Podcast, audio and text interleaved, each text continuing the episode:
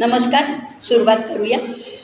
वक्रतुंड महाकाय सूर्यकोटी समप्रभ निर्विघ्नं कुरु मे देव सर्वकार्येषु सर्वदा अज्ञानतिमिरान्धस्य ज्ञानाञ्जनशलाकया चक्षुरोन्मीलितयेन तस्मै श्रीगुरवे नमः.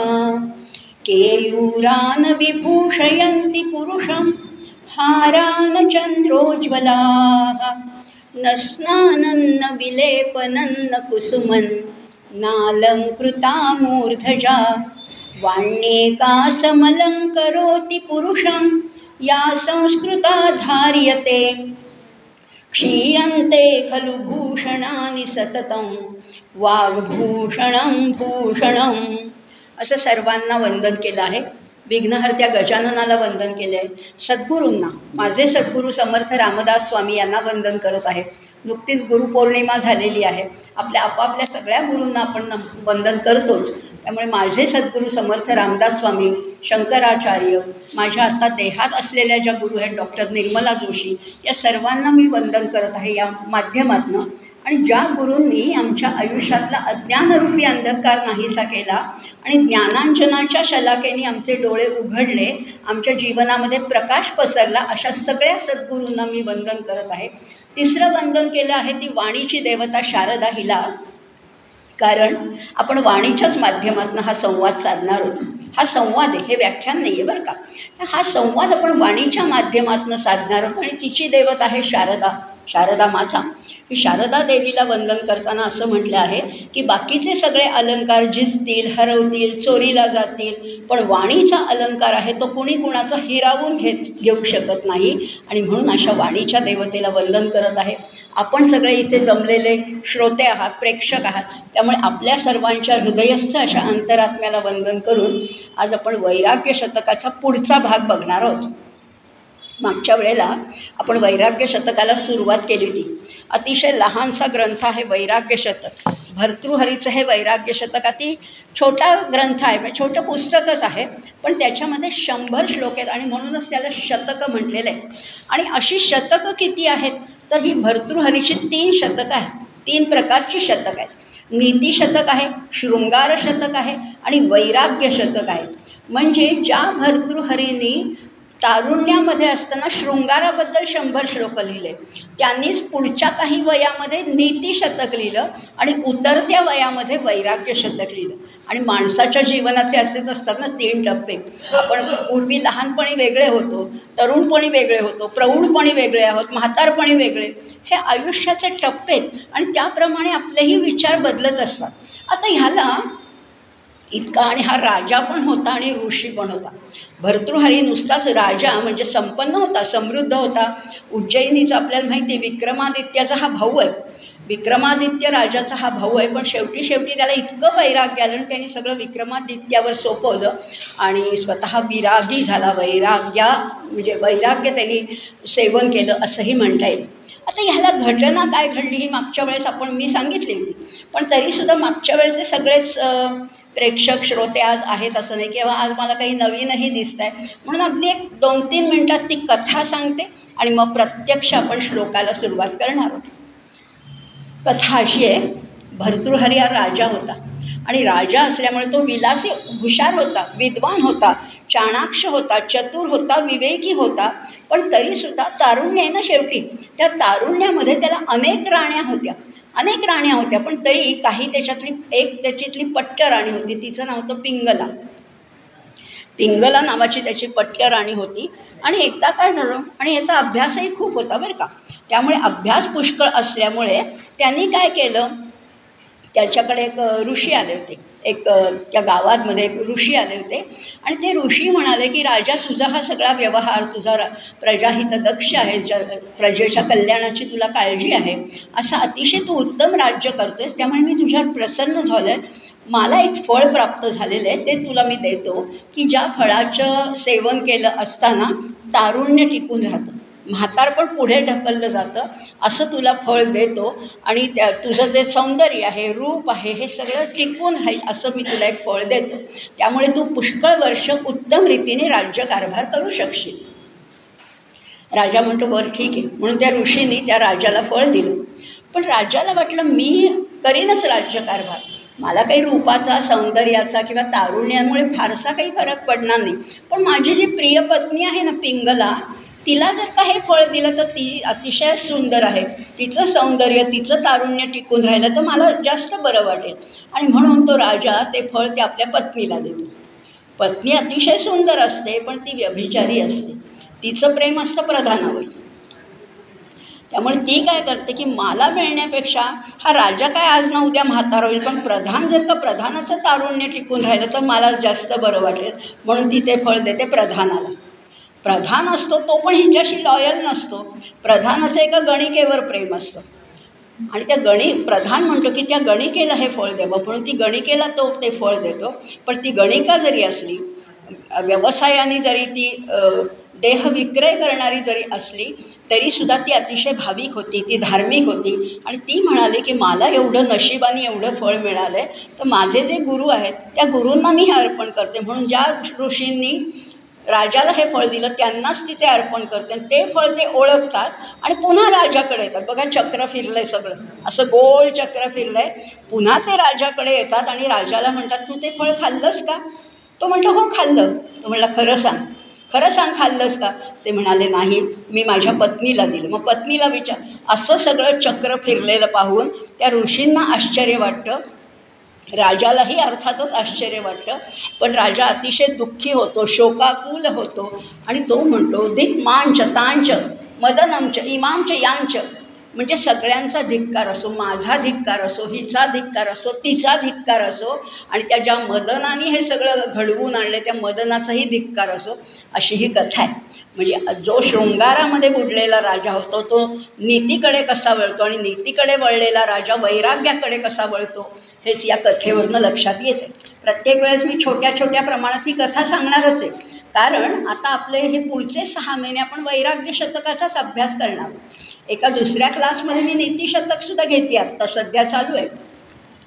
पण इथे आपण वैराग्य शतक घेतलं आणि अर्थातच शंभर श्लोक होणार नाही सहा महिने मी हे आपलं काय म्हणतात व्याख्यान मला चालणार आहे डिसेंबरपर्यंत पण त्याच्यातले महत्त्वाचे आपण श्लोक नक्कीच बघणार आहोत. आणि खरं म्हटलं तर प्रत्येक श्लोक महत्त्वाचे आहे कारण जीवनाच्या उताराला लागल्यानंतर वैराग्य हे महत्त्वाचंच आहे. अगदी भगवद्गीतेमध्ये सुद्धा भगवंत सांगतात जेव्हा अर्जुन विचारतो ना की हे तू सांगतोस ते पट्ट आहे पण कळतंय पण वळत नाही आहे सांगतो ना. अर्जुनाने प्रश्न विचारला तर चंचलम हे मनकृष्ण प्रमाथी बलवदृढम तस्याहम निग्रह म्हणजे सा वायोरिव सुदुष्कर. वाऱ्याला बांधणं जितकं कठीण आहे तितकं मनाला बांधणं कठीण आहे. असं जे जरी अर्जुनाने सांगितलं असलं तरी भगवंत त्याला म्हणाले होते. भगवंताने ते उडवून लावलं नाही बरं का. भगवंत उलट म्हणाले बरोबर आहे अर्जुना. अगदी बरोबर आहे तू सांगतोस ते. पण एक लक्षात ठेव. बघा ना भगवंत किती आपल्या शिष्याचा विचार करतात.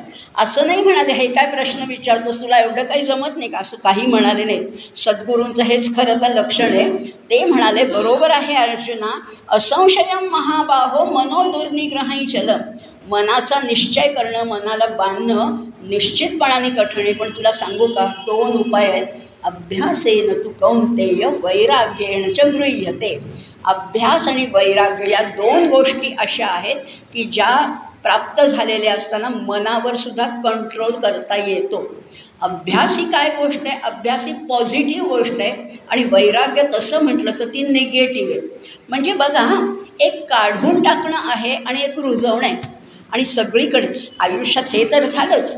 सगळीकडेच दोन गोष्टी लागतात. म्हणजे बघा हां. शेती करायची असेल शेती करायची असेल तर पहिल्यांदा काहीतरी काढावं लागतं. तुम्ही शेत घेतलंच समजा विकत आणि लगेच त्याच्यात पेरलत का? नाही. ते आधी स्वच्छ करायला लागतं. त्याच्यातले दगड गोठे तण काही झुडपं हे सगळं काढून ती जमीन नांगरावी लागते. म्हणजे पहिलं आहे ते काढून टाकणं आहे. नंतर त्याच्यामध्ये बी पेरावं लागतं. म्हणजे नंतर आहे ते रुजवणं आहे. एक निगेटिव्ह आहे एक पॉझिटिव्ह. साधी गाडी चालवायची झाली बघा. साधी गाडी जर चालवायची झाली तर ब्रेक पण पाहिजे आणि ॲक्सिलरेटर पण पाहिजे. ब्रेकने काय होतो गाडी थांबते ना. नुसतीच वेगात गाडी जाऊन चालणार नाही. त्यामुळे ब्रेक पण पाहिजे पण ती नुसती थांबूनसुद्धा उपयोग नाही पुढे जायचं आहे का नाही म्हणून ॲक्सिलरेटर पाहिजे. तीच गोष्ट अभ्यास आणि वैराग्य. वैराग्याने काय करायचं संसार आपण अगदी आनंदाने करत असतो. करायचाच आहे. पण तरीसुद्धा त्याच्यातली फक्त आसक्ती काढून टाकायची. संसार करणं वाईट नाही आहे बरं का. प्रपंच अजिबात वाईट नाही. उत्तम रीतीने करा कर्तव्य बुद्धीने करा पण त्याच्यातली आसक्ती काढायची. म्हणजेच वैराग्य. वैराग्य म्हणजे भगवे कपडे घालून कुठे हिमालयात नाही जायचं बरं का. तुमच्या संसारातच राहून मुलाबाळांमध्ये राहून आपल्याला असं काहीतरी करायचं आहे की ज्याच्यातनं वैराग्याला जोर मिळेल. म्हणजे बघा रंगुनी रंगात माझ्या रंग माझा वेगळा. गुंतुनी गुंत्यात साऱ्या पाय माझा मोकळा. असं जर का वागलं तर ते खरं वैराग्य आहे. आणि त्याच वैराग्यावर आपण आता बोलतो आहोत. हे वैराग्य. अभ्यासाने रुजवायचे वैराग्याने काढायचे ठरलं तर मग आता. या दोन गोष्टी आपल्या नक्की ठरल्या. एक काढायचं आणि एक रुजवायचं. आता वैराग्य वैराग्य म्हणताना वाटतं आम्हाला खूप. वै विराग व्हावं. विराग विरागाचे सुद्धा अर्थ वेगवेगळे आहेत. पण ह्या प्रपंचातलं लक्ष काढून परमार्थामध्ये ठेवायचं. खरं म्हटलं तर सोपी गोष्ट आहे. गोंदवलेकर महाराज म्हणतात आपण एका खिशातले पैसे काढून दुसऱ्या खिशात नाही का ठेवत?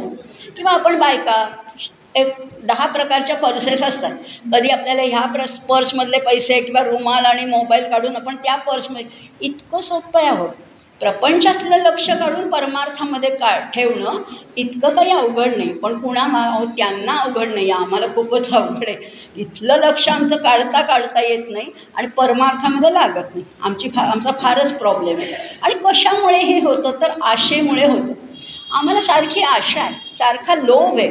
सारखे काम आहे. हे झालं. आपण सारखे आपणही सगळे संसारी आहोत पण आपण काय म्हणतो एवढं झालं ना की माझी कर्तव्य संपल्यात आहे मुलीचं लग्न झालं ना की मी मोकळी झाली. कुठे मोकळी होते? मग नातवंड मग परत त्याची मुंज त्याचं शिक्षण त्याचं काय बेबी सिटिंग सगळं आपल्या गळ्यात पडतंच. त्यामुळे ही आशा आहे. हे झालं की बास मग मला काही प्रॉब्लेम नाही. मी नक्की करेन.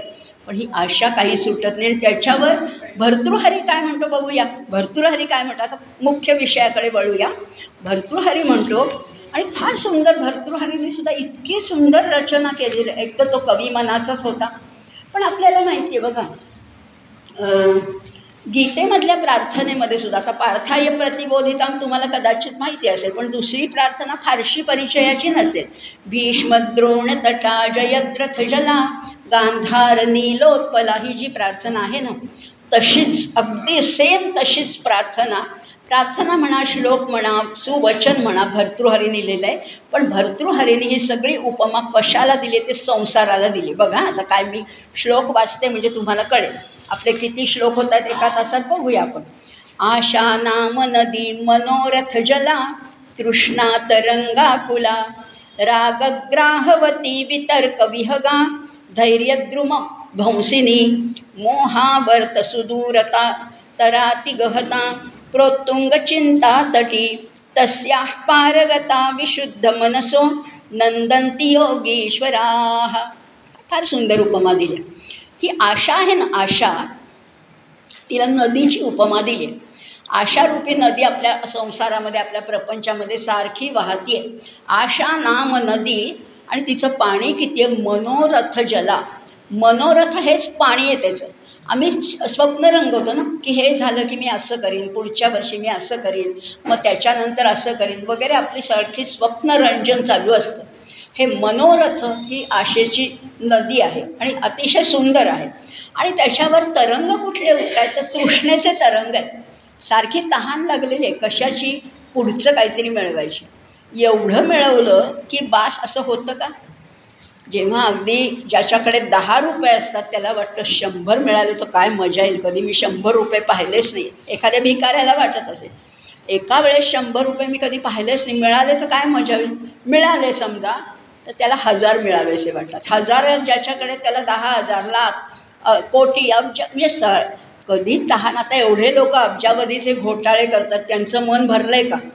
अजूनही भरलं नाही. अजून आपल्याला ते श संख्यासुद्धा म्हणता येत नाही की सत्तर हजार कोटींचा घोटाळा. बापरे आम्ही तर कधी पाहिलेच नाहीत सत्तर हजार कोटी. पण मन कधी भरत नाही. त्यामुळे ही तृष्णासारखी आहे. तृष्णा तरंग. आणि तरंग जसे थांबत नाही तसे हे सारखी तृष्णा वाढते. म्हणून तृष्णा तरंग आकुला आणि याच्यामध्ये मगरी आहेत बरं का. ही नदी साधी नाही याच्यातमध्ये मगरी लपून बसलेल्या आहेत. त्या कुठल्या आहेत? रागग्राहवती. ग्राह म्हणजे मगर. मगर कुठली आहे? रागाची. राग म्हणजे संताप नाही बरं का क्रोध नाही. इथे राग म्हणजे अनुराग आहे. माझा मुलगा माझा नातू बघा किती हुशार आहे. माझं कसं छान आहे माझं घर बघा माझी गाडी बघा माझा बंगला बघा माझं असं माझं तसं ही सगळी आसक्ती आहे. हा सगळा अनुराग आहे. त्याच्यात आम्ही इन्व्हॉल्व होतो अडकत जातो आणि ही मगर आम्हाला घट्ट धरून ठेवते. सोडते का मगर पाय? मगर घट्ट त्यामुळे राग ग्राहवती वितर्क विहगा. तर्क कुतर्क सारखे चाललेत मनात. आणि ते कोण आहेत? तर ते पक्षी आहेत. नदीवर नदी जरी असली तरी वरती उडणारे पक्षी कोण आहेत? वितर्क विहगा धैर्य द्रुमध्वंसिनी या नदीमध्ये धैर्याचं आम्ही झाड उभं करतो पण त्या धैर्याच्या झाडालाही नदीसारख्या त्या लाटांचे फटकारे मारून ते धैर्याचं झाड उखडून टाकते उपटून टाकते. मोहावर्त सुदूर तरा गहना त्या मोहाचे आवर्त आहेत भोवरे आहेत बरं का. ही नदीसुद्धा डेंजरस आहे. धोकादायक आहेत कारण त्याच्यातमध्ये मोहाचे भोवरे आहेत. एखाद्या मोहामध्ये आमचा पाय घसरला की आम्ही त्याच्यात गरगर गरगर फिरत राहतो. असं आहे प्रोत्तुंग चिंता तटी आणि ते चिंतेचे जे किनारे आहेत ते उत्तुंग आहेत. म्हणून आमची काय अवस्था झाली? आम्हाला ही नदी पार करायची आहे पण जमत काही नाही असंही म्हटलेलं आहे. पण सगळ्यांनाच जमत नाही असं नाही. आम्ही एक संसारी आहोत आम्ही एक अज्ञानी आहोत आम्हाला नाही जमत पण आहेत ना काही लोक असे आहेत तस्या पारगता जे पलीकडे गेलेले आहेत विशुद्ध मनसो. कोण पलीकडे जाऊ शकतं? ज्याची चित्तशुद्धी झालेली आहे. ज्याच्यामध्ये आसक्ती नाही काम नाही क्रोध नाही चिंता नाही. असे काही लोक पलीकडे गेलेले आहेत आणि ते काय करतात? नंदंती योगीश्वरा. आणि ते अतिशय आनंदात आहे आम्हाला त्यांच्याकडे बघून वाटतं की आपण पण असं करावं पण जमत काही नाही आहे ते मात्र किती आनंदात आहेत. बरं त्यांच्याकडे तुमच्या आमच्यासारखं भौतिक वैभव नाही आहे बरं का? तुकाराम महाराजांकडे काय होतं? दारिद्र्यच होतं. तरीसुद्धा ते म्हणतात ना आनंदाचे डोही आनंद तरंग. आम्हाला सगळं आहे सगळं आहे. बँक बॅलन्स आहे कपाटं भरलेली आहेत चांगले दोन फ्लॅट आहेत फार्म हाऊस आहे अमकं सगळं तरी आम्ही आनंदी कुठे? आमचे चेहरे पडलेलेच. हे लोक आनंदित. तुकाराम महाराज म्हणतात आनंदाचे डोही आनंद तरंग आनंदाची अंग सगळं आनंद स्वरूप. आहे किंवा आमचे आचार्य तर शंकराचार्य तर काय म्हणतात? शंकराचार्य म्हणतात योग रतो वा भोग रतो वा संग रतो वा संग विहीन यस्य ब्रह्मणी रमते चित्तन नंदती नंदती नंदत्येव फक्त आनंद आहेत मग तुम्ही योगामध्ये बुडालेले असा किंवा वरवर पाहताना भोगामध्ये बुडालेले असा मनामध्ये ज्याच्या आनंद आहे त्याला बाकीच्या कशाचीच खंत वाटत नाही. खायला आहे का नाही? मुलं बाळं उपाशी आहेत का? संसार फाटका आहे का? याचं तुकाराम महाराजांना काही सोयर सुतक नव्हतं. मनातून ज्या आनंदाच्या उर्मी उसळत होत्या त्याच खऱ्या आहेत. आणि म्हणून इथे म्हणलेलं आहे नंदंती योगीश्वराहा असे हे योगीश्वर जे आहेत ते मात्र अतिशय आनंदात असतात असंही म्हटलेलं आहे. एक एक श्लोक भर्तृहरीचा अगदी डोळ्यात अंजन घालणारा खरंच आहे. पुढचा श्लोक लगेचच बघूया. चौदावा श्लोक आहे. धन्यानां गिरिकंदरेषु वसतां ज्योतिः परन्ध्यायताम् आनन्दाश्रुकणां पिबन्ति शकुना निःशङ्कमङ्केशया अस्माकं तु मनोरथोपरचित मनोरथोपरचितप्रासादवापी तटक् क्रीडा कौतुकजुषा मायुः परं क्षीयते। काही लोक आता हे जे योगेश्वर म्हटलं ना मागच्या श्लोकात ते अतिशय आनंदात असतात. त्यांना कशाचंही काहीही वाटत नाही. दुःख झालं शरीराला काही क्लेश झाले तरी त्याच्यामुशी त्यांचा संबंध असतो. गुणा गुणेषु वर्तंत इतिमत्वा न सज्जते असे ते लोक असतात. मग ते काय करतात? ते धन्य झालेले असतात. म्हणून म्हटलेले धन्य होऊन ते पर्वत गुहेमध्ये राहून परमेश्वराचं ध्यान करतात. जातात कुठेतरी एकांत ठिकाण जिथे फार प्रपंचाचा त्रास नाही. तुकाराम महाराज भंडारा डोंगरावर जायचे. आमचे समर्थ तर घडीत जाऊन ध्यान करायचे. पण सारखे घडीत राहायचे नाही बरं का. कधी गलबला कधी निव्वळा ऐसा कंठीत जावा काळ असं समर्थांचं वागणं होतं. हे लोक काय करतात? पर्वताच्या गुहेत जातात परमेश्वराचं ध्यान करतात. आणि जेव्हा ध्यान लागतं ना खरंच अगदी ब्रह्मानंदी टाळी लागते तेव्हा अष्टसात्विक भाव उमलून येतात त्यांच्या डोळ्यातून अश्रू येतात. ते अश्रू गालावरनं ओघळतात. आणि अशा वेळेला काय होतं? वेगवेगळ्या प्रकारचे आता हिमालयात म्हणा पर्वत शिखरावर म्हणा अनेक प्रकारचे पक्षी असतात. आणि जेव्हा ही वृत्ती जेव्हा मनामध्ये उमलते ना की अद्वैताचा साक्षात्कार जेव्हा होतो तेव्हा तू आणि मी वेगळा भेद उरतच नाही. मग पक्ष्यांनासुद्धा अशा लोकांची भीती वाटत नाही. आपण अगदी साध्या चिमणी कबूतर यांच्या जवळ गेलो की ते उडून जातात. इथे तसं होत नाही बरं का. हे पक्षी अतिशय प्रेमाने यांच्या मांडीवर येऊन बसतात आणि त्यांच्या डोळ्यातनं ओघळणारे जे अश्रू आहेत आनंद अश्रू बरं का आणि त्याचं ते पान करतात ते पितात ते जलबिंदू ते पितात अशा ध्यानानंदामध्ये त्यांचं आयुष्य जात असतं. हे त्यांचं वर्णन झालं आता आणि आणि एक गंमत सांगते आनंदाश्रू जे असतात ना ते नेहमी थंड असतात. आपले दुःखाचे अश्रू असतात ते कोमट असतात जरा गरम असतात. पण आनंदाश्रू हे नेहमी थंड असतात आणि त्या पक्ष्यांना ते अश्रू पिऊन कारण ती इश ब्रह्मानंदी टाळी लागलेले ते अश्रू आहेत ते पितात त्या पक्षीही आनंदात आणि हे ध्यानयोगीसुद्धा आनंदात असतात. असं त्यांचं जीवन चाललेलं असतं असं भर्तृहरी म्हणतो. पण त्याच्या उलट लगेच भर्तृहरीने विरोधाभास दाखवला आहे आमचं काय? त्यांचं बरोबर आहे सगळं उत्तम आहे. अस्माकन आमचं काय चाललं आहे अस्माकं तू मनोरथो परा परचित प्रासादवाणी तट. आमचं आयुष्य मात्र मनोरथाचे इमले रचण्यातच जातं. आम्ही असं करीन मी तसं करीन मला आता हे झालं की ते होईल असले आमचे मनोरथ असतात त्याच्यात मी आपण रंगून जातो. माझा वाडा आहे माझी हवेली आहे माझी विहीर आहे मी पुष्करणी बांधीन मी असं करीन तसं करीन क्रीडेकरता बाग बगीचे तयार करीन. या मनाच्या क्रीडा आणि त्यांचं कौतुक करण्यात आम्ही रमून जातो. आमचं आयुष्य असंच क्षीण होत जातं. विचार करूया कितीतरी आयुष्य गेलं आहे काय केलं? क्रिएटिव्ह विधायक असं काय केलं? काही केलं नाही. जन्म झाला शिक्षण झालं. काय कॉलेज वगैरे पुढचं शिक्षण घेतलं लग्न झालं मुलं बाळं झाली त्यांची लग्न झाली. आम्ही काय केलं याच्यात? या एवढा सुंदर नरजन्म मिळाला आहे आम्ही काहीतरी सार्थक केलं का त्याचं? मनोरथ रचण्यातच गेलं. हे झालं की मी असं करीन ते झालं की तसं करीन. काही केलं नाही. म्हणजे खरं सांगू का? आपलं आयुष्य कसं आहे सांगू का? Solomon Grundy born on Monday christened on Tuesday. आयुष्य गेलं. आठवडाभरात आयुष्य संपलं. त्यांनी एक क कल्पना म्हणून आठवडा गेला आहे पण आमचे असे अनेक आठवडे गेले अनेक महिने अनेक वर्ष गेली.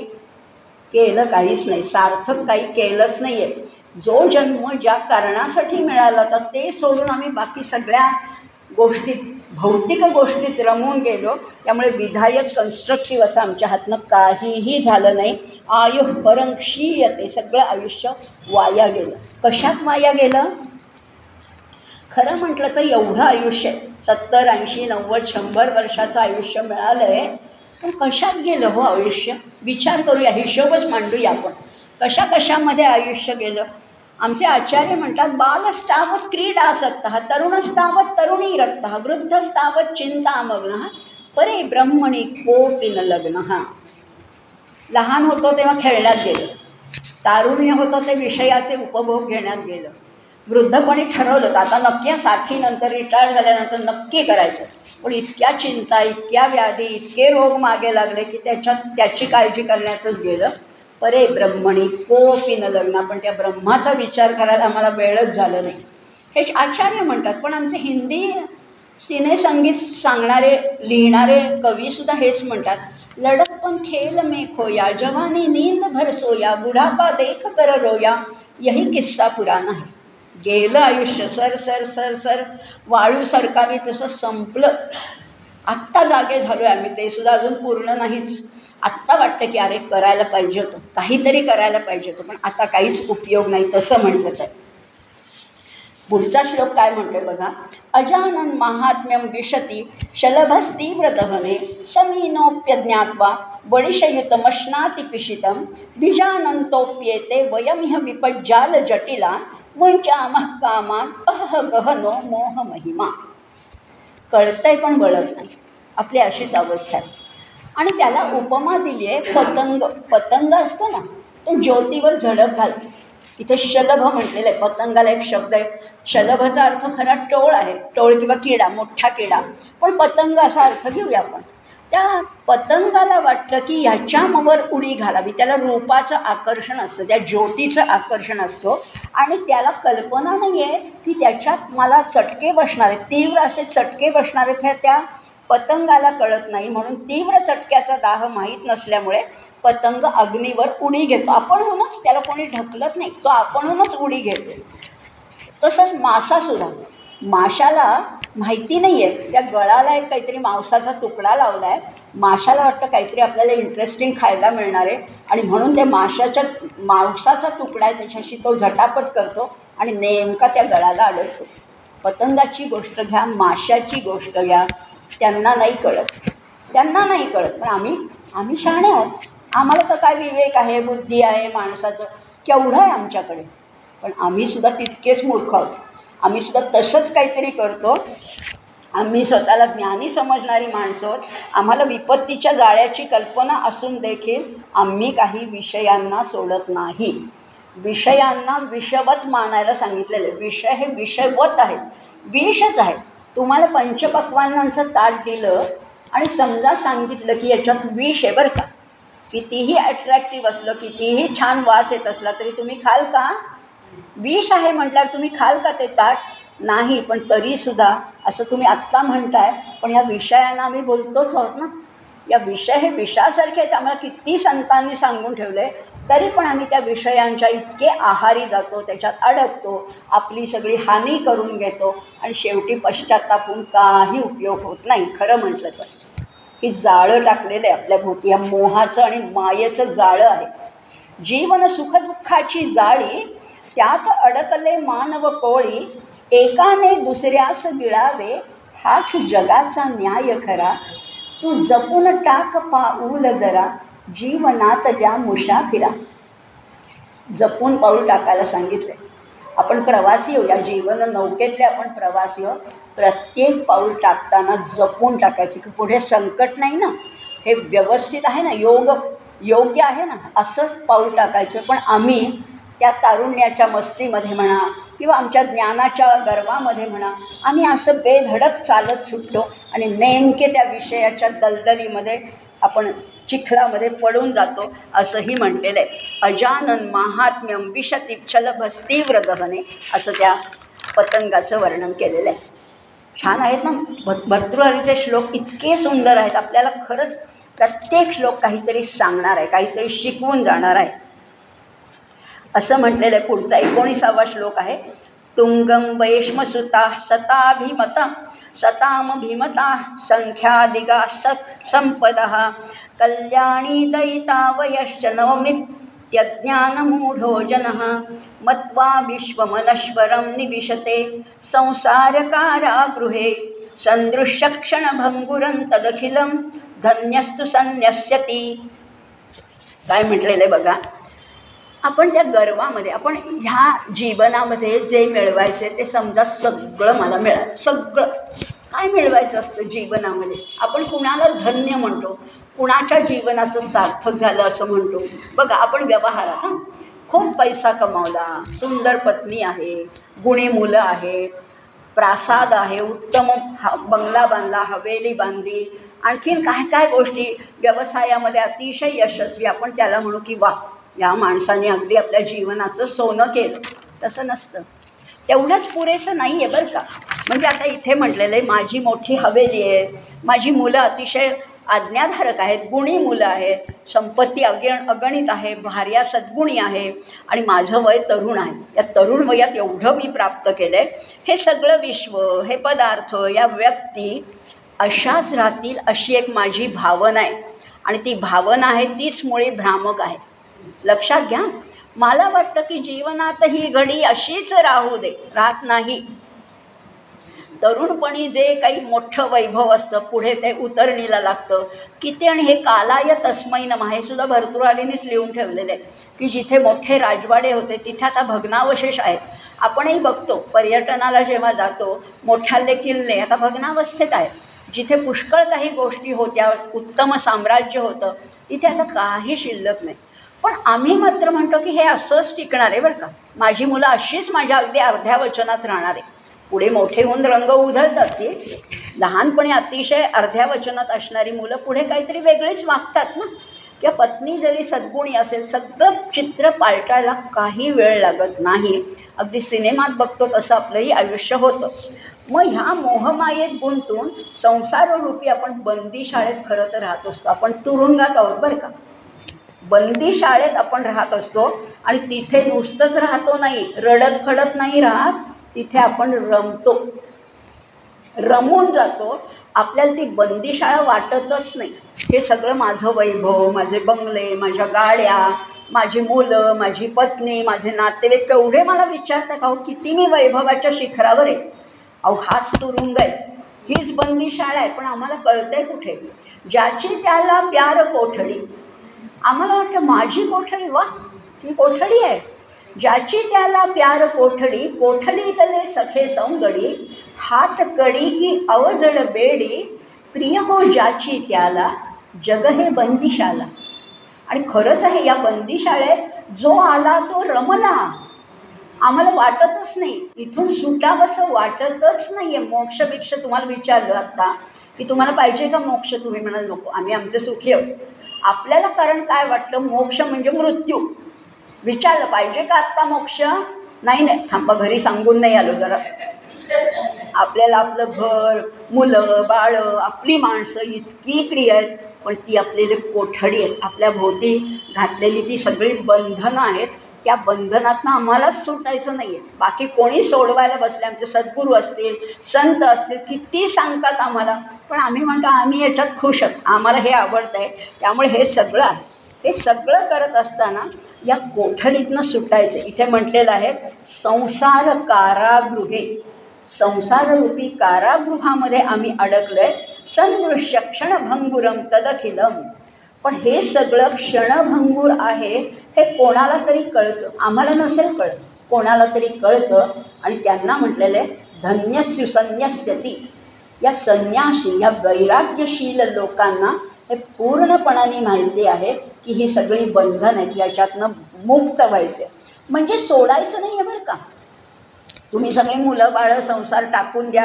आणि कुठे हिमालयात जा असं कोणीही म्हटलं नाही आहे सगळ्या संसारात राहून उत्तम कर्तव्य करायचे. फक्त ओन्ली थिंग इज दॅट की आसक्ती काढायची. त्याच्यातलं इन्व्हॉल्वमेंट फक्त काढायचे. बाकी सगळी कामं जशी आहेत तशीच करायची. पण त्याच्यात अडकायचं नाही. कारण हे सगळं सुटणार आहे. कधीतरी हे सोडून जायचं कारण हे इथले इथेच राहणार आहेत याच्यातली एक गोष्टसुद्धा माझ्याबरोबर येणार नाही आहे माझ्या इतक्या मैत्रिणी आहेत पण एखाद्या मैत्रिणीला विचारलं की मी जेव्हा मृत्युमुखी पडेन तेव्हा तू येशील का गं माझ्याबरोबर नाही येणार कोणीही येणार नाही. माझी प्रिय पत्नी माझी मुलं एवढी प्रेम करतात माझ्यावर पण माझ्याबरोबर कोणीही येणार नाही. मला एकटीलाच जायचं हे ओळखायचं.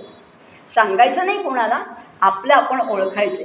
सगळे इथल्या इथेच राहणार. आहे धनानी भूमो पशवश्च गोष्ठे भार्या गृहद्वारे जनस्मशाने देहश्चितायाम परलोक मार्गे कर्मानुगो गच्छती जीव एकहा एकट्यालाच जायचे धन पुष्कळ आहे हो आमच्याकडे. पुष्कळ पैसा कमावून ठेवला शेतात पुरून ठेवला आहे तो तिथेच राहणार आहे. धनानी भूमो पशवश्च गोष्ठे. गाई गुरं घोडे सगळं आमच्याकडे भरपूर आहे. पण ते गोठ्यातच राहणे ते तुझ्याबरोबर एकही तुझी गाय वासरू कोणी येणार नाही. पशवश्च गोष्टी. भार्या पत्नीवर खूप प्रेम आहे हो. फारच प्रेम आहे पत्नीवर. ती कुठपर्यंत येईल तुझ्याबरोबर? गृहद्वारे. घराच्या फक्त दारापर्यंत येणार ती स्मशानात सुद्धा येणार नाही. भार्या गृहद्वारे जनस्मशान. आहे नातेवाईक येतील. स्मशानामध्ये अग्निदेहीपर्यंत नातेवाईक येतील. मग माझा हा देह तरी येईल का माझ्याबरोबर इतका सजवला नटवला रंगवला काळजी घेतली तो देहसुद्धा येणार नाही आहे देह कुठे जाणार आहे? देहश्चितायाम आणि मग परलोक मार्गे कोण कोण येणार आहे तुझ्याबरोबर कर्मानुबोध गच्छती जीव एक. हा एकट्यालाच जायचे अकेलाही आया है और अकेलाही जाएगा कोणीही येणार नाही हे ओळखायचे म्हणजे त्या सगळ्या गोष्टींची क्षणभंगुरता. मी माझं जेवढं आयुष्य आहे तेवढे हे माझे सगळे सखे सोबती आहेत याच्यानंतर काही नाही माझ्याबरोबर येणार आहे. ती फक्त माझी कर्म माझी जी कीर्ती आहे. मरावे परी कीर्ती म्हणून आत्ता काहीतरी करायचं. आत्ता काहीतरी भलं करूया. म्हणजे मग निदान चार दिवस तरी लोक तुमची आठवण काढतील. चारच दिवस हा? जास्त नाही. माऊली किती सातशे वर्ष झाली. अजून आपण त्यांना मानतो. आपल्या आपल्या मृत्यूनंतर सात दिवस जरी आठवण काढली तरी खूप झालं. सगळे सोयरे डोळे पुसतील पुन्हा आपुल्या कामी लागतील उठतील बसतील हसून खिदळतील. मी जाता त्यांचे काय जाय काही जाणार नाही आहे सगळ्यांचे सगळे व्यवहार चालू राहतील. जन पळभर म्हणतील हाय. म्हणतील अहो चांगल्या होत्या माधवीताई पण नंतर कोणीही आठवण काढणार नाही. हे लक्षात ठेवून कर्तव्य करायची पण कशी? पद्मपत्र मिवांभसा पद कमळाच्या पानासारखं आपण त्या संसारात रमायचे पाण्यातच राहायचे पण ओलं व्हायचं नाही अलिप्ततेने राहायचे. हे नक्की ठरलं आता. पुढचा श्लोक बघूया.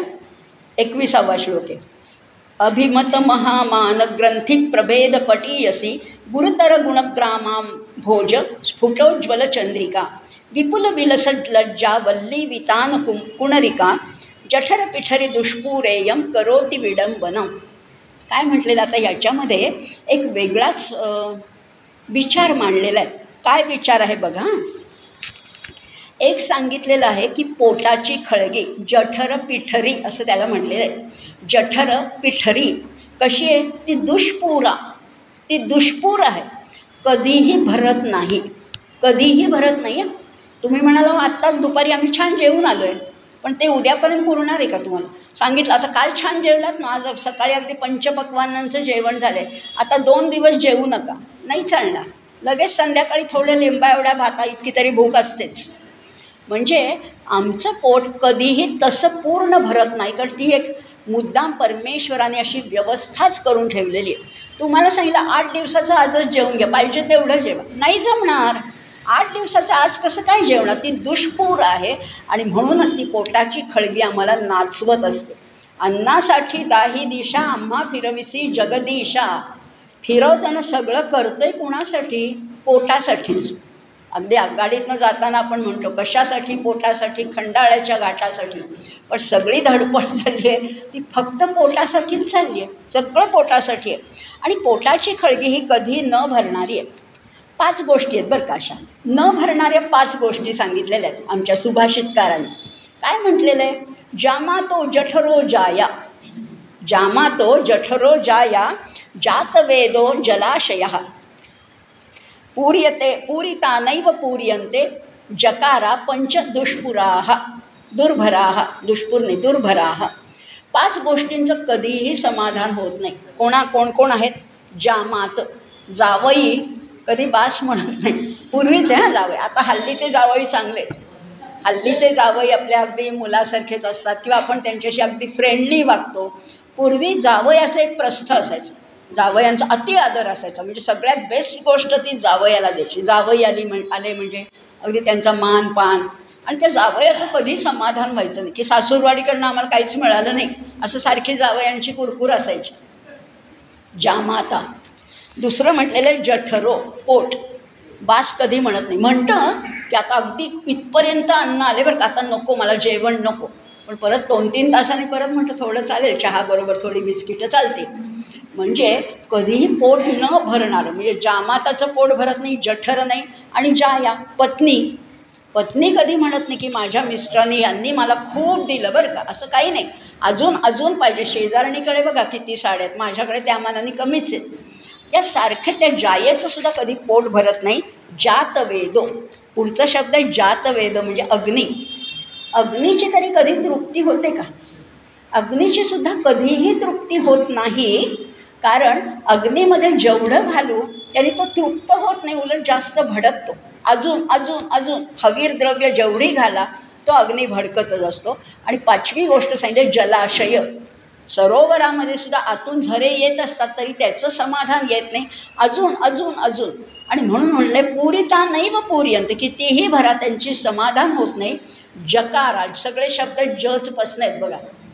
जामाता जठरो जाया जातवेदो जलाशय सगळे ज म्हणून म्हणलेले जकारा पंचदुर्भरा त्या पाचांनी समाधान कधीही होत नाही.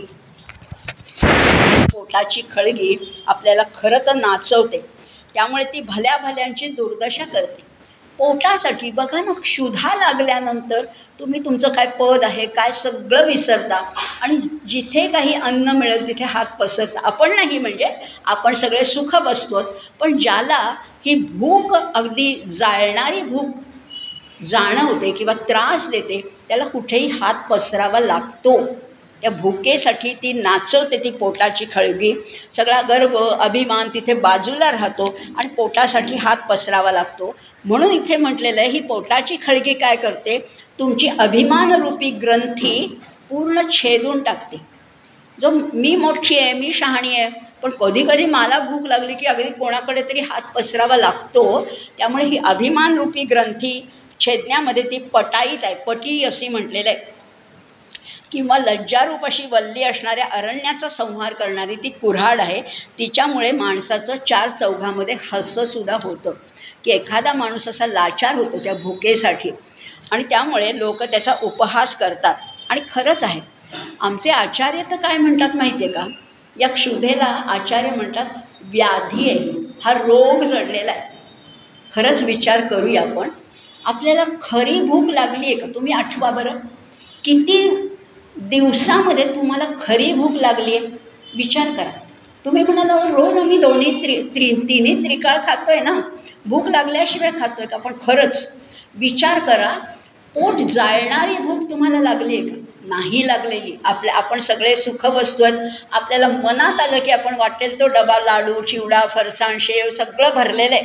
किंवा आपल्याला पाहिजे ते आत्ता शिरा करावा असं वाटलं तर मी आत्ता संध्याकाळी घरी जाऊन शिरा करीन. सगळं आहे माझ्या घरात. भूक कधी खरी लागली आहे आपण जेवतो कशासाठी? मी तर नाही. एकदा असाच विचार केला. आपण जेवतो कशासाठी? तुम्ही म्हणाला पोट भरण्यासाठी. तसं नाही आहे आपण खरंच विचार करूया. आपण जेवतो टेबल आवरण्यासाठी एकदा उरका पाडण्यासाठी एकदा आहे ते अन्न संपवण्यासाठी किंवा शेजारणीने काही पदार्थ दिला त्याची चव बघण्यासाठी एखाद्या हॉटेलमधला नवीन पदार्थ टेस्ट करण्यासाठी आम्ही खातो. पण आम्ही भूक लागली म्हणून कधीही खात नाही. आम्हाला तेवढी भूक लागेपर्यंत दमच न नसतो. तिन्ही त्रिकाळ खाल्ल्यावर भूक कधी लागणार? त्यामुळे ही खरीच आहे. पण खरं एवढ्या गरजा आपल्या खरं तर कमी करायच्यात. जेवढ्या गरजा कमी तेवढी सुखाची हमी. हे लक्षातच ठेवूया. गरजा कमी करायच्या म्हणजे काय? बघा आपल्याकडे जेवतो आपण काय? जेवढं जेवत असू तेवढं. पण आमच्याकडे किती सेट्स आहेत? स्टीलचं आहे मोठी ताटं आहेत सगळं सणावाराचा स्वयंपाक रोजच्या डिनर प्लेट्स आहेत मेलामाईन आहेत काचेच्या आहेत जावई वगैरे येणार असले तर चांदीचा सेट आहे आमच्याकडे सगळं आहे. पण एवढ्याची गरज आहे का? एवढ्याची खरंच गरज आहे का? आमचे गदी मातर म्हणतात एक वितीच्या भुकेस पुरते तळहाताची थाळी. एवढं पुरेसं आहे. या तळहातावर जेवढं मावेल ना तेवढं एका वेळच्या भुकेला अगदी सफिशियंट आहे. अगदी पुरेसं आहे. तरीसुद्धा आम्ही त्या सगळ्या गोष्टींच्या मागे लागतो. आमचे आचार्य म्हणतात करतल भिक्षा तरुतल वासहा एवढीच भिक्षा पुरेशी आहे. आणि तरुत एवढ्या कशाला आम्ही वाढवून ठेवलेल्या आहेत गरजा? रिक्वायरमेंट्स खरंच वाढवलेल्या आहेत आम्ही. महाल माड्या नको तयाला माथ्यावर दे छाया. गरजेपुरती देई वसने जतन कराया काया. गोठ विणारा नको कडाका नको उन्हाची होळी देणाऱ्याचे हात हजारो दुबळी माझी जोळी मला काहीच नको आहे खरं म्हटलं तर पण ही भूक मात्र जी नाचवते त्याचं भर्तृहरीने अगदी यथार्थ वर्णन केलेलं आहे. मग आता हे सगळं कळलं बरं का? हे सगळ्यात आपण ऐकलं कळलं समजलं आपल्याला. मग एक असाच एक साधक होता. तो म्हणला खरंच आहे गं प्रिये आपण असं करूया आपण आता दोघं अरण्यात जाऊया. हे नकोच काही भानगडीच नको. हे संसार वाढवणं त्या एवढं अन्न शिजवणं वगैरे काही नको. मग आपण काय करूया? पुष्पैर्मूल फलैः प्रिये प्रणयिनी प्रीतिं कुरुष्वाधुना भूषय्यां नववल्कलैः कुरुतृणै हृत्तिष्ठयामो वना क्षुद्राणां विवेकमूढमनसां यत्रेश्वराणां सदा। वि वित्तव्याध्य विवेकसंकुलगिरां नामापि न श्रूयते। काय म्हणतो आता तो? एक साधक आहे बरं का. त्याला हे सगळं आता वैराग्याचं वर्णन ऐकून खरीच विरक्ती आली. तो म्हणतो आहे पुष्पैर्मूल फलै प्रिये प्रणयिनी. अगं प्रिये आपण असं करूया. आपण ह्या फ फळं फुलं सगळं जिथे आहे किंवा भूशय्या जमिनीची शय्या आहेच आहे झाडाची वलकलं ह्याचं वस्त्र करूया आणि आपण तृणय वृत्तिष्ठ यामो वनाम. आपण आता वनात जाऊया. काय म्हटलेलं आहे बघा आता. या खटपटीला पोटासाठी केलेल्या कंटाळून एक साधक आपल्या पत्नीला म्हणतो आहे की बास झाला आता. आता अगदी बास. पवित्र अशा कंदमुळांनी आपण आपले पोट आता भरूया वल्कलांनी शरीर आच्छादित करूया भूमीचे शय्या करूया. खरं निसर्ग एवढं देतो आहे आपल्याला. काही गरज आहे का एवढं स्वय स्वयंपाक करण्याची सुद्धा गरज नाही आहे खरं म्हटलं तर निसर्गामध्ये भरपूर आहे. पण ते कसं घ्यायचं आहे हेही आपल्याला शिकवलं आहे बरं का. आपल्या गीतेमध्ये सुद्धा यज्ञ सांगितलं आहे यज्ञ ह्याचाच अर्थ निसर्गाकडनं घ्यायचं पण त्याला हानी न पोचत ओरबाडून नाही घ्यायचं. ओरबाडून फळं फुलं नाही. आपण जर का आपल्या गरजेपुरतं घेतलं तर निसर्ग भरभरून द्यायला आपल्याला तयार आहे. मग ही कंदमुळं आहेत फुलं आहेत फळं आहेत भूमीची शय्या आहे वल्कलाची वस्त्र आहेत एवढं पुरेसं आहे आपल्याला. आपण आता अशा वनात जाऊया की जिथे संपत्तीचा विकार झालेल्या धनिकांचं नावसुद्धा कानावर पडणार नाही अशा ठिकाणी जाऊया. आणि खरंच आहे या भौतिक गोष्टीमध्ये जर का रमलो ना तर निश्चितपणे दुःखच वाट्याला येणार आहे. निश्चितपणाने दुःखच. पण ज जेवढे तुम्ही निसर्गाच्या सान्निध्यात जाल तेवढा तुम्हाला आनंद मिळणार आहे. सगळ्यात दुःख माणसांकडनंच होतं. निसर्ग आपल्याला दुःख देत नाही.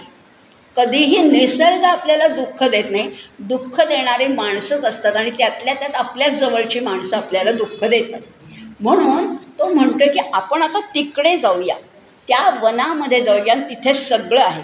आणि परवाच एक दुसरं वाक्य वाचलं दुसऱ्या संदर्भात अर्थात वाक्य वाचलं किंवा श्लोक ऐकला. अरण्ये संती पत्राणी.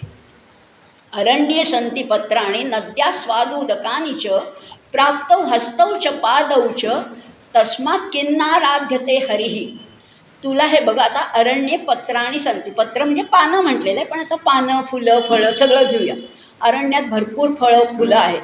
नद्या स्वादुदकानीच. नदींमध्ये अतिशय मधुर गोड असं पाणी वाहत आहे बरं तुला दोन हात दिलेत दोन पाय दिलेत. अजून काय पाहिजे रे तुला? प्राप्तौ हस्तौच पादौच तरीही किम नाराध्य ते हरिही तरीसुद्धा तू हरीचं नाव घेत नाहीस हे किती तुझं दुर्दैव आहे किती करंट आहेस तू असंही त्याला म्हटलेलं आहे. पण आता ही खरी सोपी गोष्ट अशी आहे सगळ्या सोप्याच गोष्टी अध्यात्म आपल्याला वाटतं की काहीतरी अवघड आहे मग काहीतरी नाक धरून बसा किंवा मांडी घाला पद्मासन घाला असलं काही नाही आहे इतकं अध्यात्म सोपं आहे हे सृष्टीचं जे चक्र फिरतं आहे ना सृष्टीचं चक्र अतिशय उत्तम रीतीने फिरते आपण एखाद्या मोठ्या कारखान्यात गेलो समजा तर मोठ्याली अवाढव्य चक्र फिरत असतात. अवाढव्य. पण त्याच्यामध्ये एक लहानसं स्क्रूचं काय काम असतं? एखादा स्क्रू त्याच्यातला अति घट्ट झाला किंवा अति सैल झाला तर ती चक्र फिरणार नाही. मग या सृष्टीच्या चक्रामध्ये माझं काय काम आहे? आपण क्षुल्लक आहोत आपण अगदी सामान्य आहोत पण तरीसुद्धा माझं काम एवढंच आहे की सृष्टी नियमांना अनुसरून मी वागायचं. सृष्टी नियमाच्या विरुद्ध जायचं नाही. कचराच कुठेतरी टाकला आहे कुठेतरी कोणाला भोसकलं आहे असलं काही सृष्टीचं चक्र जितकं स्मूथ चाललं आहे त्याच्यात मला अलगदपणाने मिसळता यायला पाहिजे. एक सुंदर गाणं आहे ताल से ताल मिला. या सृष्टीचा एक सुंदर ताल आहे त्याच्यात मला माझा ताल मिसळून टाकायचा त्याला विरोधी स्वर लावायचं नाही. इकडे काहीतरी वेगळं चालेल मी इकडे वेगळी असलं नाही. त्या सृष्टीच्याच चक्रामध्ये अलगद मिसळायचे माझी भूमिका एका स्क्रूची आहे. एवढं जर का आपल्याला वागता आलं तर त्या सृष्टीचक्राचा घात होणार नाही. ती यज्ञ संस्था थांबणार नाही. मलाही आणि हा सुद्धा यज्ञच होणार आहे. काही न बोलता सुद्धा कुठलेही पैसे न खर्च करता यज्ञ करता येतो. निस्वार्थपणाने जनकल्याणासाठी मला थोडीशी झीज सोसून जर मी इतरांसाठी काही कर्म केलं तर ते यज्ञ कर्म होणार आहे. एवढं तर नक्कीच खरं आहे म्हणून सृष्टीकडे भरपूर आहे तुम्हाला देण्यासारखं. प्रत्येकाच्या गरजेपुरतं या विश्वामध्ये भरपूर आहे पण तुमच्या चैनीसाठी मात्र नाही. तुम्हाला भूक एवढीशीच आहे पण तुम्ही त्या बुफेमध्ये एवढं ताट वाढवून घेता जे पदार्थ कधी पाहिले नाहीत माहिती नाही आहेत तेही वाढून घेतो आणि सगळे टाकून शेवटी कचऱ्यात जातात. याला काय अर्थ आहे? त्या अन्नाची सुद्धा किंमत आपल्याला कळायला पाहिजे. त्याच्यासाठी कितींनी कष्ट घेतलेले आहेत? तो शेतकरी आहे तो मार्केटवाला आहे तो दुकानदार आहे तो मुलगा आहे तो गिरणीवाला आहे हे सगळ्यांच्या मुळे माझ्या पोटात एक पोळी जाते याचा आदर केला पाहिजे. प्रत्येक जेवणापूर्वी त्या सगळ्यांना मनोमन का होईना थँक्यू म्हटलं पाहिजे. धन्यवाद. Thank you God for food we eat आपण जे अन्न खातो त्याच्यासाठी रोज एक थँक्यू तर म्हणायलाच पाहिजे की नाही? मग त्या सृष्टीचा नाश होणार नाही माझ्याकडनं. आणि समर्थाने आणखीन सुंदर सांगून ठेवले बरं का. समर्थ म्हणतात सुषुप्ती वना माझी निजून जावे. सुषुप्ती वना माझी निजून जावे उषाशी प्रभूचे मृदुपाद घ्यावे. काय आपल्याला लागतं? पण आम्ही म्हणतो की नाही नाही मला ती डनलॉपचीच गादी पाहिजे मला फोमची पाहिजे मला असं पाहिजे मला तसं. मला ही ओशी असल्याशिवाय झोपच येत नाही. असलं काहीतरी आपलं असतं. पण खरं जेव्हा गाढ झोप येत अगदी तुम्ही श्रमल्यानंतर जी अतिशय उत्तम झोप येते त्याला काही लागत नाही. खायला कोंडा आणि निजेला धोंडासुद्धा पुरतो. आणि सुषुप्ती वना माझी निजून जावे. आणि सुषुप्ती ही परमेश्वरापर्यंत नेणारी एक गोष्ट आहे. रोज आपल्याला जी गाढ झोप लागते ती आहे सुषुप्ती आणि या सुषुप्तीमध्ये सगळ्यात एक महत्त्वाची गोष्ट घडते बरं का. आता एक तुम्हाला नवीन सांगते लक्षात ठेवा. रोज रोज रोज आपण परमेश्वराला भेटतो. रोज भेटतो बरं का. तुम्ही म्हणाल आम्हाला नाही दिसला. जेव्हा तुम्ही अतिशय गाढ निद्रेत असता तेव्हा तुमचा अहम विरलेला असतो. तुम्ही कोण आहात? माहिती आहे गाढ झोपेत आठवतं का? कुणाच्या घरात मी झोपली हेही आठवत नाही. मी हॉस्पिटलमध्ये आहे का घरात आहे का पाहुण्यांकडे गेली आहे का खाली जमिनीवर झोप काही नाही. एकदा गाढ झोपामध्ये अहंकार विलीन होतं आणि अहंकार विलीन झाला की परमेश्वर समोरच उभा आहे. रोज सुषुप्तीमध्ये आपण परमेश्वराला भेटतो. मग इथे भग समर्थ म्हणतात सुषुप्ती वना माझी निजून जावे. शब्द काय वापरला आहे निजून जावे. झोपून नाही म्हटलं बरं का. लक्षात घ्या झोपणे आणि निजणेमध्ये फरक आहे. काय फरक आहे? झोपणेमध्ये आळस आहे आणि निजणेमध्ये नैसर्गिकता आहे. हल्ली कुणीच वापरत नाही निजणे हा शब्द. पूर्वीच्या आज्या म्हणायच्या की अहो बाळ जर अजून निजलाय. आपण आता सगळ्याला सरसकट झोपणे म्हणतो. सुषुप्ती वना माझी निजून जावे. उशाशी काय घ्यायचं आहे ती उशी माझी ही उशी ती उशी क कडक उशी मऊ उशी असलं काही लागत. उषाशी प्रभूचे मृदुपाद घ्यावे. प्रभूच्या चरणावरच झोपून जाऊ तीच उशी करायची. उषाशी प्रभूचे मृदुपाद घ्यावे. मग पांघरून पांघरून आहे का? आहे ना. दिशांचा महापट्ट ओढवून घ्यावा.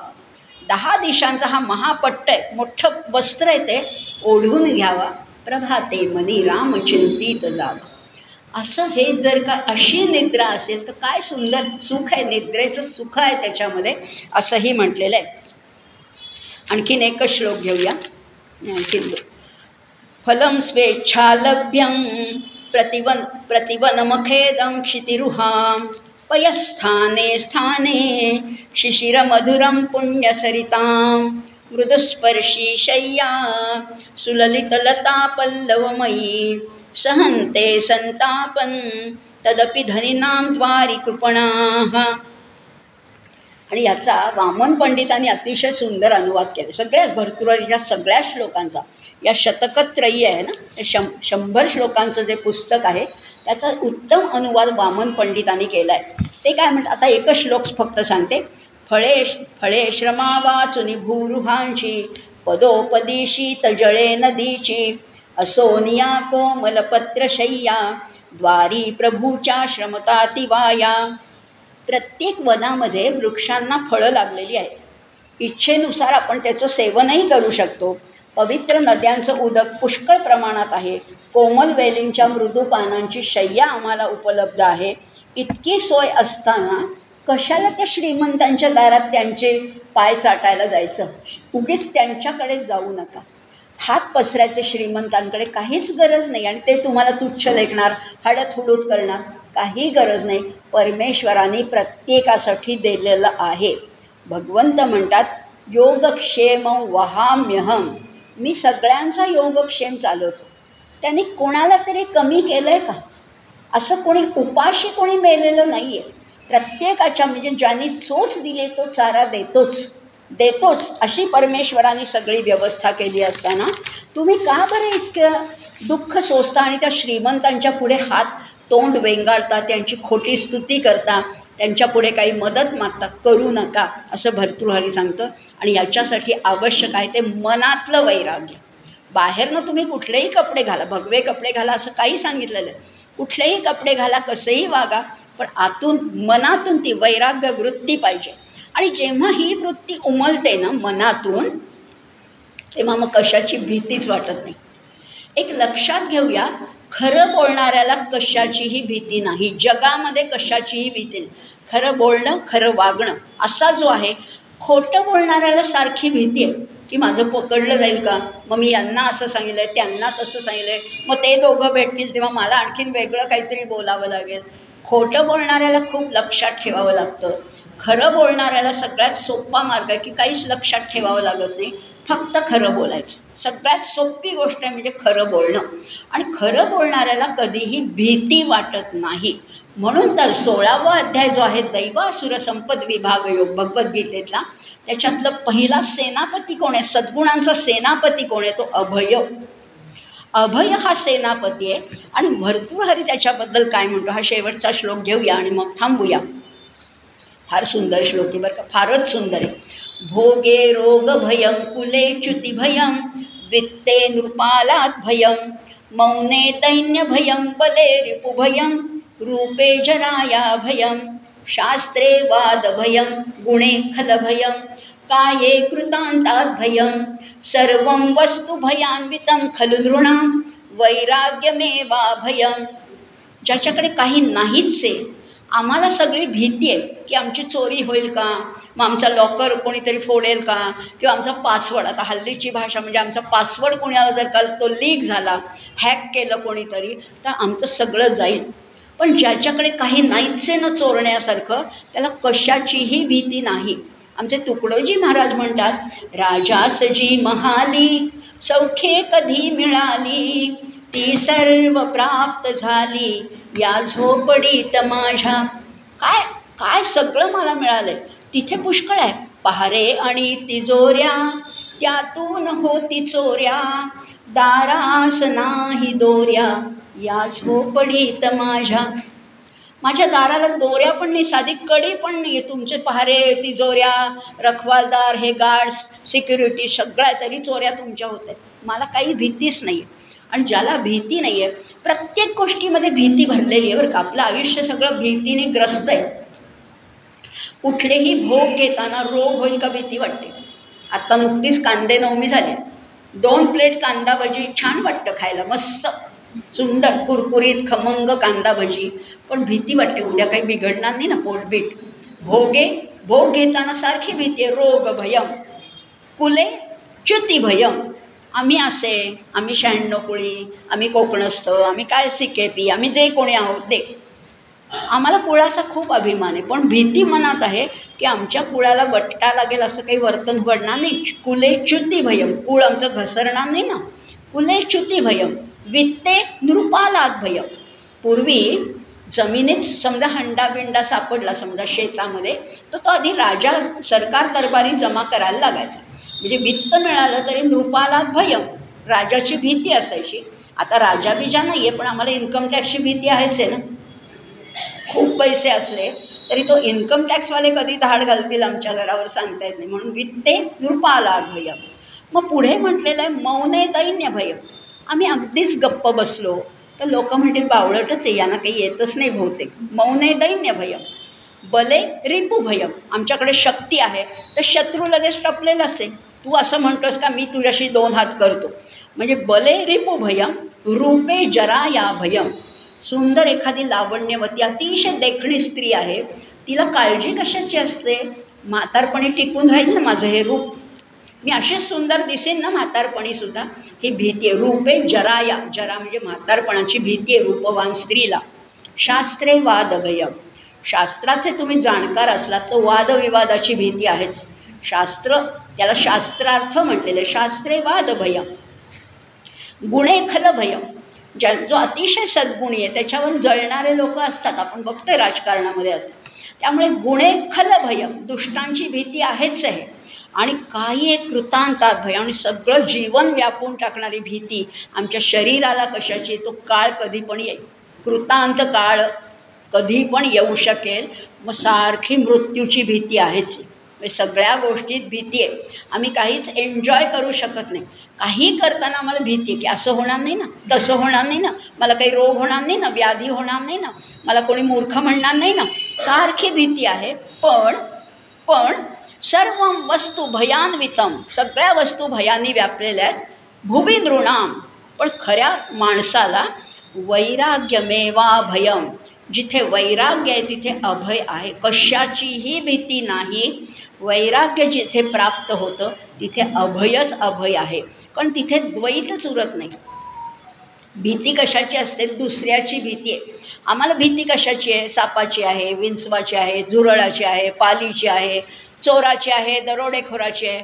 पण इथे आता अद्वैताचा जिथे साक्षात्कार होतो तिथे तो आणि मी वेगळा नाहीच.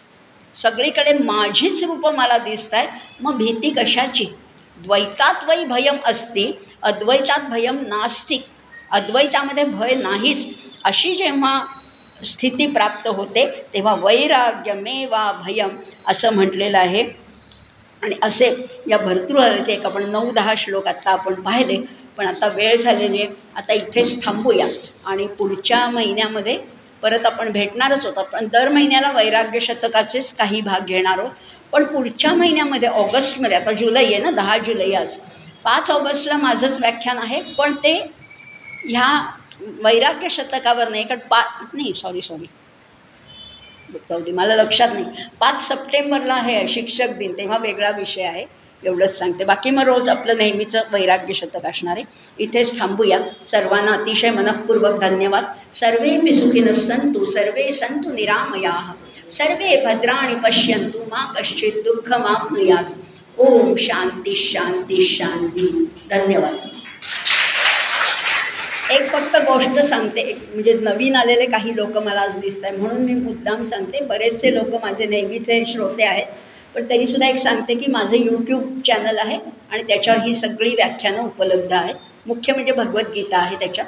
तर त्या चॅनलचं नाव फर प्रत्येक वेळेस मी सांगते पण आज पण परत सांगते. माधवी रघुवीर असं नाव आहे त्या चॅनलचं तर जरूर ज्यांना इंटरेस्ट आहे रस आहे इच्छा आहे तर आणि दर सो आजच आहे. आज सोमवार आहे ना? हां. आजच रात्री आठ वाजता व्याख्यान आहे माझं यूट्यूब चॅनलवर भगवद्गीतेचा अठ्ठ्याण्णवावा भाग आहे आज. तर जरूर ज्यांना इच्छा आहे त्यांनी जरूर बघा धन्यवाद. हो.